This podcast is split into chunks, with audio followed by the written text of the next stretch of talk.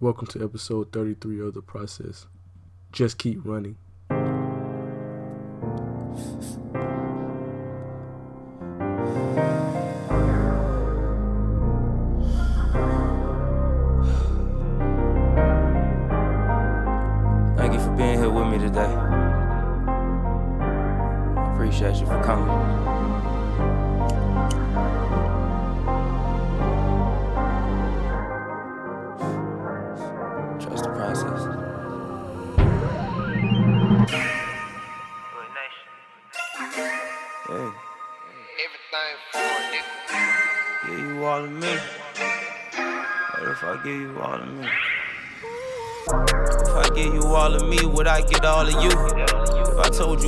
Anointed, could you see the proof? Give my heart and soul for you when I'm inside the booth. Feel my love, feel my pain when I'm inside the booth. Would you switch a change on me if you knew the truth? Knowing I ain't the same person that was introduced. Thank the Lord, cause I don't look like what I've been through. Here's a letter to you. I'm back again.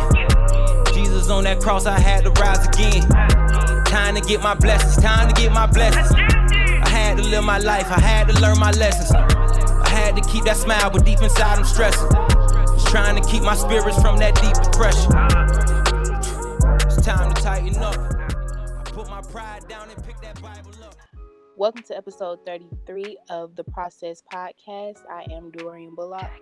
And I am Amonte Martin. Today we have Miss Amber Gray on the podcast. Welcome to the podcast, Amber. Thank you for having me. So, where are you from, Amber? I'm originally from Jackson, Mississippi. Um, I grew up in a household where my parents weren't married, so kind of feel like I'm by way of Chicago because I used to go back and forth so much. But born in Jackson, Mississippi. What was it like growing up, you know, having a split household like that, traveling Mississippi and Chicago? Um, it was actually in the moment it wasn't as hard as it has been in my adulthood because I realized that the going back and forth, the my parents being completely opposite, and when I say opposite, just like their upbringing and their families. So going back and forth, growing up, I thought it was great because I was traveling, I was seeing new things. But then in that same token, it left some scar tissue because I was trying to be one way from my mom's side of the family and then another way from my dad's side of the family. So, like I said, in the moment, it was great because I loved it. I loved getting away and leaving, but I didn't know that that traveling also was forming the scar tissue of just trying to please my family, which turned into trying to please my friends and turned into trying to please other people. So it was a transition. Um, I'm grateful for it now, but um, it was definitely something that was very eye opening as I grow older. Well, yeah, that could be difficult, you know, trying to appease those two separate sides of your family, you know what I mean? And, and not really fully understanding. Because sometimes in those situations, I can imagine that you don't fully understand what you like and what you want, but you're kind of trying to appease those around you, you know what I mean? And putting them before you, before yourself. Um, much so. can you speak a little bit more about that? You know, did, was that something you experienced all the way through high school, or was that just you know childhood upbringing kind of thing? Um, it was actually a little bit of both, actually. So I, when I wasn't getting it from my family, it caused me to seek it in other areas, whether it was in high school, trying to fit in with this crowd or trying to fit in with that crowd, and then turned into um, just my outside friendships or what I thought was friendships, or just trying to people please and not really taking the time to get to know Amber and, and what she wanted and what she liked and what truly made her happy. I got so used to just putting other people before me. Um, I'm a natural giver and I have a big heart, but sometimes that can be taken advantage of. So it caused me to put up some barriers and some walls that I didn't realize was forming at the time. Um, but it just really, like I said, it just left that scar tissue there to where I've had to deal with it in multiple ways in adulthood. Well, yeah, I can only imagine how, how tough that is. I usually on the podcast, I usually um, ask what was a major struggle that you faced growing up, and that seems like that can be a struggle. You know what I mean? That seems like Mhm. that can run up into adulthood. Like, when did you have this epiphany um, that this was what you were going through, or this is what you know what I mean? Like, when when you have that that epiphany to say, you know, it's time for me to to find Amber and what she likes? honestly, um, through my relationship with God, I was just wanting to know more about Him, and in learning about Him, I had to learn about myself. So it caused me to have some breaking points to where, and sometimes I was one foot in, one foot out, and then I had to realize you know, I'm not perfect, but I I strive to be closer to Him. So just in in my relationship growing with Him, it caused me to say I gotta I gotta make some changes. I gotta realize what's important and go after that.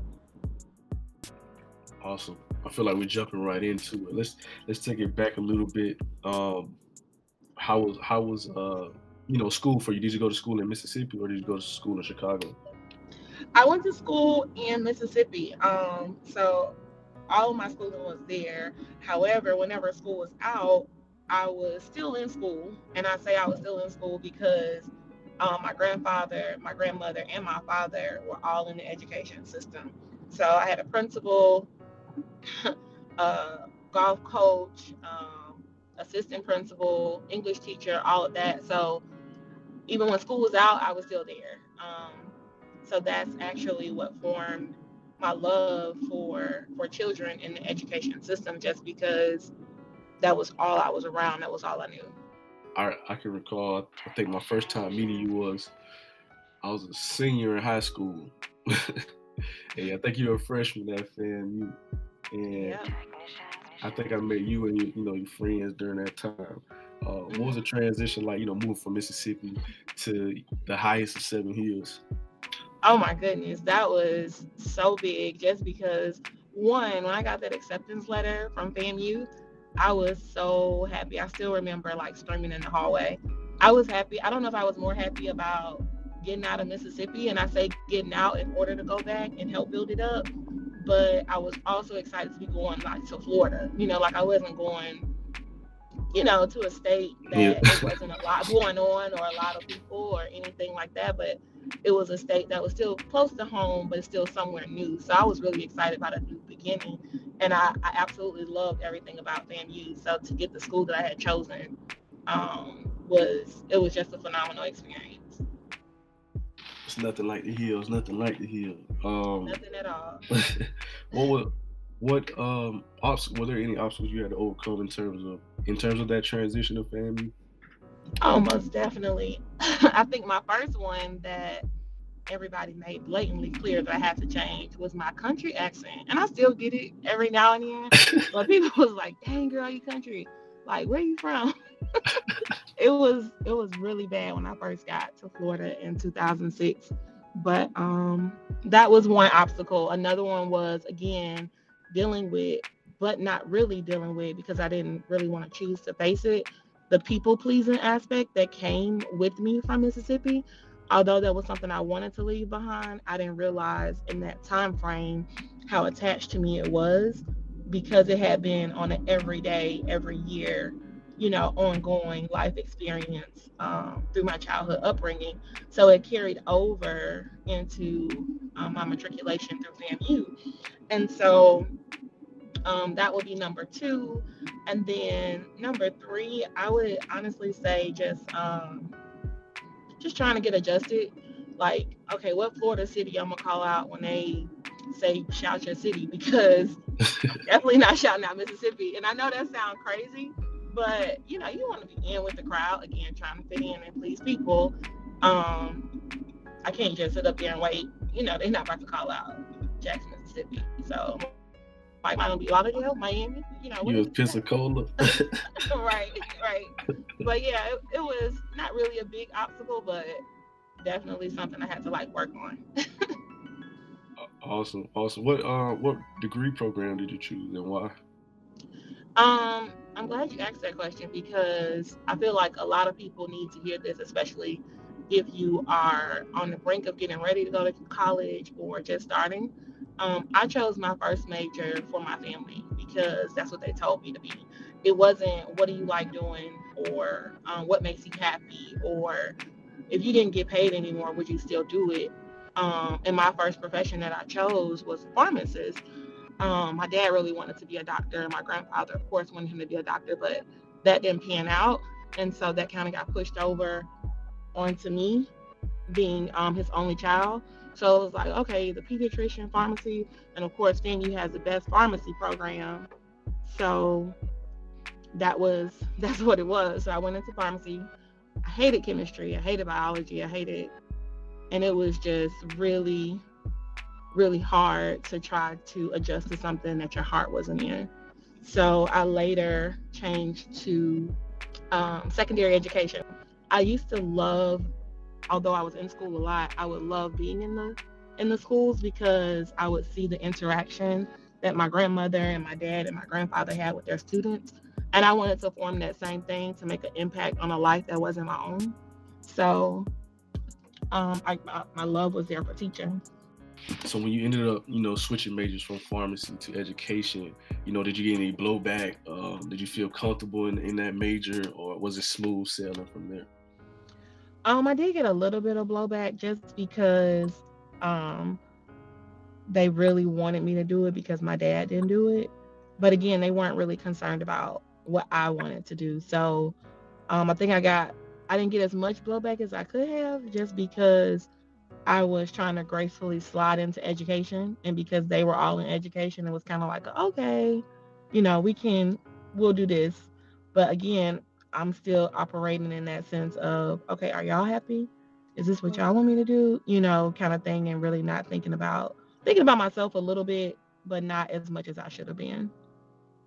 Oh, but was education something like was it a passion of your own or I wouldn't you... say education, I would say kids. Mm-hmm. So what inspired me through my family being in the education system was the relationship and the impact and the genuine concern that they shared with their students. Mm-hmm. Like they would come over for holidays, or my dad just wasn't a golf coach or a baseball coach.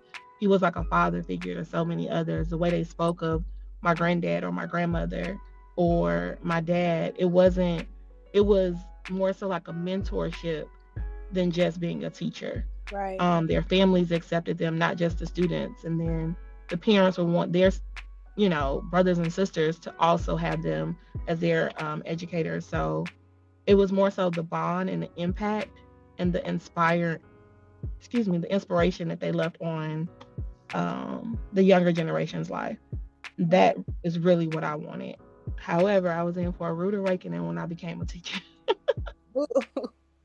Tell us about what made you consider it a rude awakening. What was so different from your expectations versus what you see what you saw in reality? So what I saw in reality, I would have to say, and it could have just been a time lap because um I feel like what I saw was surface level. I didn't see the professional development or the conference um, conference nights or the meetings or the grading of the papers or all the extra workload that comes with being a teacher. Yeah. And so everybody doesn't handle that the same. And so there were times where I would just get overwhelmed and it made the profession itself not be as enjoyable as I thought it would be. But mm-hmm. my my motivation and the fire behind me was my kids. So I was that teacher that would stay after or go the extra mile or offer extra community service hours or take my students to church with me or you know like just different things for them to where I knew that I w- was doing what I saw and what really drove me to teaching. I just reciprocated that. Like you spend so much time in college, you have your four years, or if, if you spend more time, you have more. But mm-hmm. you know, you you spend a lot of time and you know your organizations, you're doing your your homework, turning in that your, your homework. But once you graduate, it's like you step into the real world. Like how was that trans- transition from you know, a college student into an actual professional, if you will. Okay.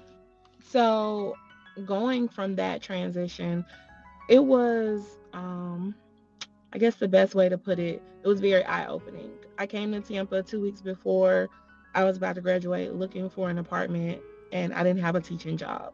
So, you know, when you get your degree after you walk across the stage, you kind of expect or hope um, and pray that you have a job lined up. And I rem- still remember to this day something telling me to go to Tampa. I didn't know why I was going to Tampa, but I, this is where I ended up.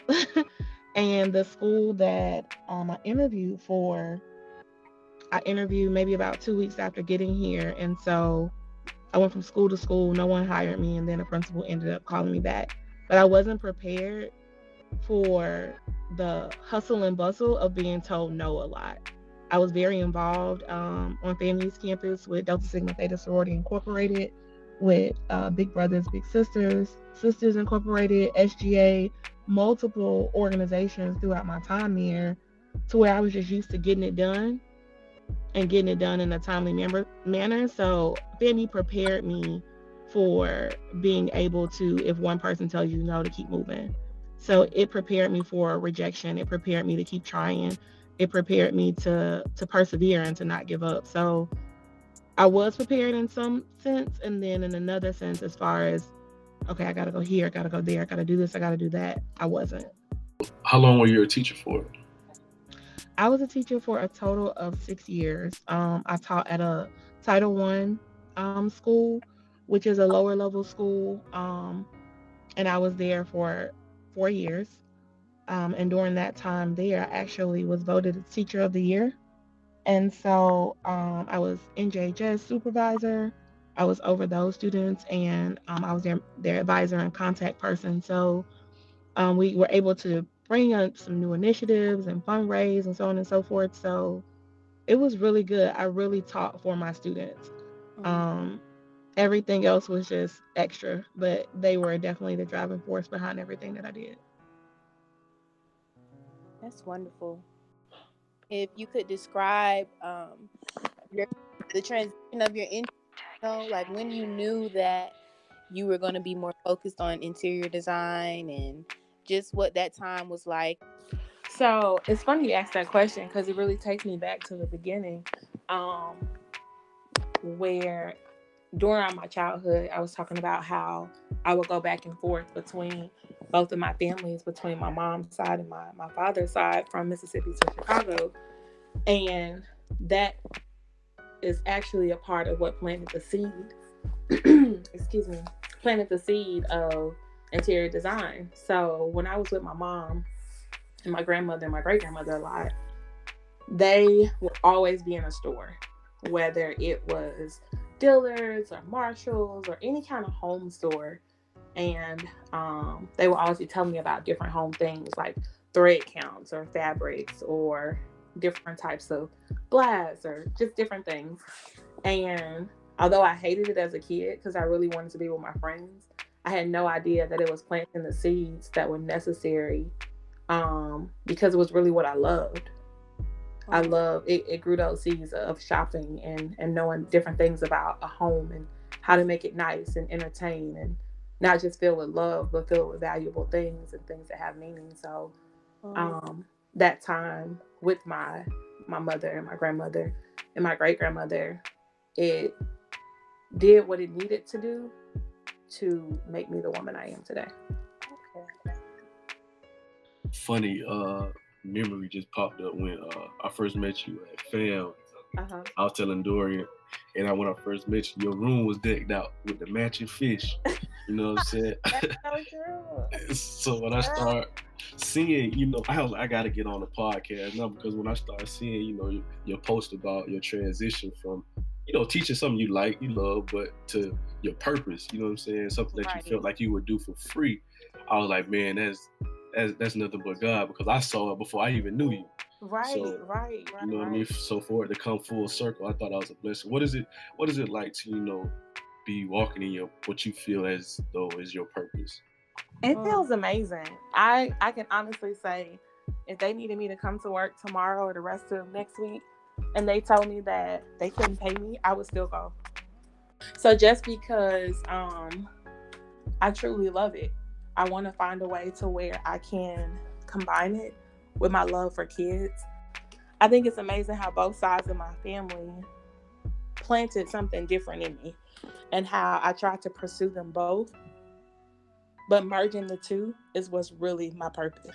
I'm really grateful for that because it not only showed me how two parts can equal one, but if I put myself first, or by putting myself first, I'm able to not just please other people, but take care of what Amber needs. I know it will. Um, just just knowing your story now, it, it already inspires me to, you know, pursue what God has for me. Because if it's if it's for you, it's for you. You know what I mean? Right, right. So I think a lot of people really sleep on the question of if I told you to go to work tomorrow and you could not get paid, what would you go do? Like you there's no way you can get paid for doing this, but it still has to bring you happiness. It still has to inspire someone and it still has to let the world know when you were gone that you were here. And if it meets all three of those and you can do it without getting paid, I feel like really that's how you tap into your purpose. Because it's in those times where I stopped looking for success and I started looking for happiness. And I feel like you can't be successful until you're happy. That it really showed me what I needed to do, the steps I needed to take, and really realizing what truly made Amber just thrive. And with that, I can read about it, I can study it, I can do it all day just because it's something I love. What does it feel like to be walking in your purpose? So now it's really just liberating. It's it's very it's very freeing. It's very I'm doing what's best for myself. I'm doing what makes me happy and I'm doing something that I'm a gift. I'm operating in my gift that I know God has given me because it doesn't feel like work, because I love it so much, and because I can just do it so effortlessly. And that's still remaining humble, knowing that I still have so much to learn. But I feel like your purpose takes longer for you to realize, and it's so much easier for other people to see. Yeah. And people confirm it to me all the time. So, and I still feel like I, I'm just a baby. So, Yeah. I'm still trying to absorb. I'm still trying to run. I'm still trying to, you know, seek out mentors and, and consultants and other people that's been doing it longer that can pour into me. And it just doesn't feel exhausting. It doesn't feel tiring. Um, and it, it, it just doesn't feel draining. Like I felt like as a teacher, when my kids weren't around, I was drained because they were my why. And I feel like when your why leaves in anything, that if it's still not fulfilling, then you have to reevaluate if that's truly your purpose and that's what you're supposed to be doing. Yeah, I don't think God would ever give us anything um, that's for His glory that drains us. And I feel like it's not of God. Like He's gonna push you, but He's also gonna give you. The word says His grace is sufficient. So if it's sufficient, it wouldn't be. It it may be painful, but it wouldn't be draining. I feel like draining and pain are, are two totally different things. So, what does trusting the process mean to you? You know, looking back at your story in terms of, you know, finding out Amber and what she likes, and you know, Mhm. going through school, ending up, you know, in a career that where you feel that you're pursuing your purpose. You know, what does trusting the process mean to you? So trusting the process for me um, definitely goes back to being thankful for my humble beginning. Just because, like I said, what I thought was something that I wanted to get away from, that I was like, oh, I just want to hang out with my friends and do this, that, and the other. I'm trying to keep up with them. Um, I had to realize that, you know, those seeds were being planted. And if wherever God wants you, He's always going to place you and there's purpose in everything that you do and everything he has for you to do because just imagine had i gotten what i really wanted which was to be with my friends and i didn't get those nuggets poured into me. You know just wondering what would i be doing now and, and how my story would have been different. And also i'm thankful for my upbringing just because i had to know it took of course to my adulthood to realize that that process was necessary just because with um, my mom's side of the family being on the lower income and my father's side of the family kind of being middle to high class, it gave me two different spectrums.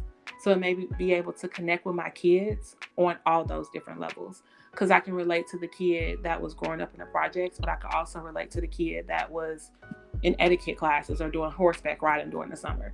You know, just because my mom and my dad having that that um contrasting lifestyle to where it was almost like day and night. I it, it makes me more relatable to not just people but to my surroundings and my environment. So trusting that process of everything working out for my good in the end because God has used me in multiple ways in order to connect with people. And it, it just helps me connect the dot and say, oh, dang, God, that's why that happened. Or that's why I was there. Or that's why I needed to experience this so I can connect to this kid on this day and be able to say, I get it. Or being able to go back to the fact, oh, this is why my mom was showing me this particular glass um, or this piece of fabric or this kind of thread count to where now when I'm when I am styling a home, it's easy for me to just know what complements each other, know what's inviting, knowing quality and different things like that. So I feel like knowing that the process is needed and necessary, trusting the trust has to start with God. And when you trust Him, you'll trust His plan because every process is a plan put in motion. My next question is, you know, what advice would you give your younger self? Oh wow. I would tell my younger Amber that I'm proud of her. Um and to thine own self be true. Um, I feel like I was looking for acceptance and I was looking for somebody to say, you know, I'm proud of you. I'm happy for you. I'm I'm rooting for you, those kind of things. I was looking for that in my family. And don't get me wrong, my family was doing it.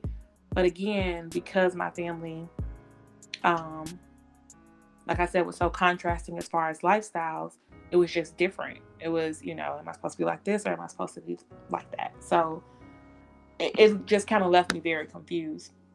But I would tell the younger Amber that I, am really proud of her. I'm, I'm proud of her grit. I'm proud of her pressing through the times or sometimes I just cry myself to sleep. I'm proud of the the hard worker in her and um to really be true to yourself. I feel like you can't have a relationship with anybody else outside of God until you can first have a relationship, an honest relationship with yourself. What really makes you happy, what really brings you joy, and again, really examining that question to get to your purpose of if I didn't pay you, would you still go do it? So, um, to thine own self be true, and that I'm proud of her. Personally, I feel that your story is relatable. This could be another confirmation for you. I hear a lot of myself, you know, things that I'm experiencing now, um, transitioning into complete adult life and being responsible for finding my career or at least figuring exactly what I want to do. And mm-hmm. um, I've learned a few things from the conversation in terms of how I should handle myself as I go through the process in terms of, you know, being patient and continue to be loving and knowing that God is, like you said, he's only going to place you where he wants you. Right. So know that when I say that I receive it, I mean that. So. Well, that's that's a blessing right there. That's that that just did away with all my fear and nervousness because I was telling Demonte how nervous I was starting it. So knowing that it touched one person is enough for me.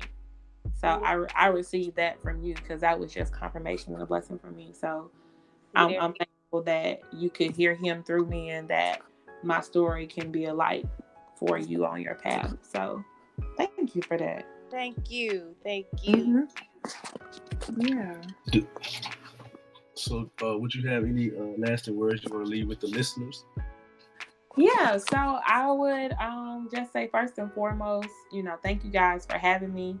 My my my lasting words: don't stop running. Like literally, don't stop running. Don't try to pass the baton. Don't try to, you know, get off get off the course. Just keep running. You know, even if you have to slow down sometimes, keep the pace because it, it all works out in the end. And um, if you keep going and really what sets your soul on fire, it'll happen for you. Just trust God and keep going. Where can the listeners find you, you know, for motivation, inspiration? You can follow me on Instagram at um, Amber underscore Gray three two. Um, you can also check out my purpose pillows. I make custom affirmation pillows, and um, my website is grayareasdesigns.com. So um, I'll send that over so you guys can put in the show notes as well. And um, you can find me on Facebook, Amber Nicole. So either three of those platforms or all three, you can definitely find me there and connect with me. You know, reach out and let me know, you know, you heard the podcast and let me know something that inspired you. And can link up if you're local. And uh, I love to meet you guys. This concludes episode 33 of The Process. Be sure to follow us on Instagram, Twitter, and Facebook, and to like us on SoundCloud, iTunes, Google Play, or Spotify. Thank you.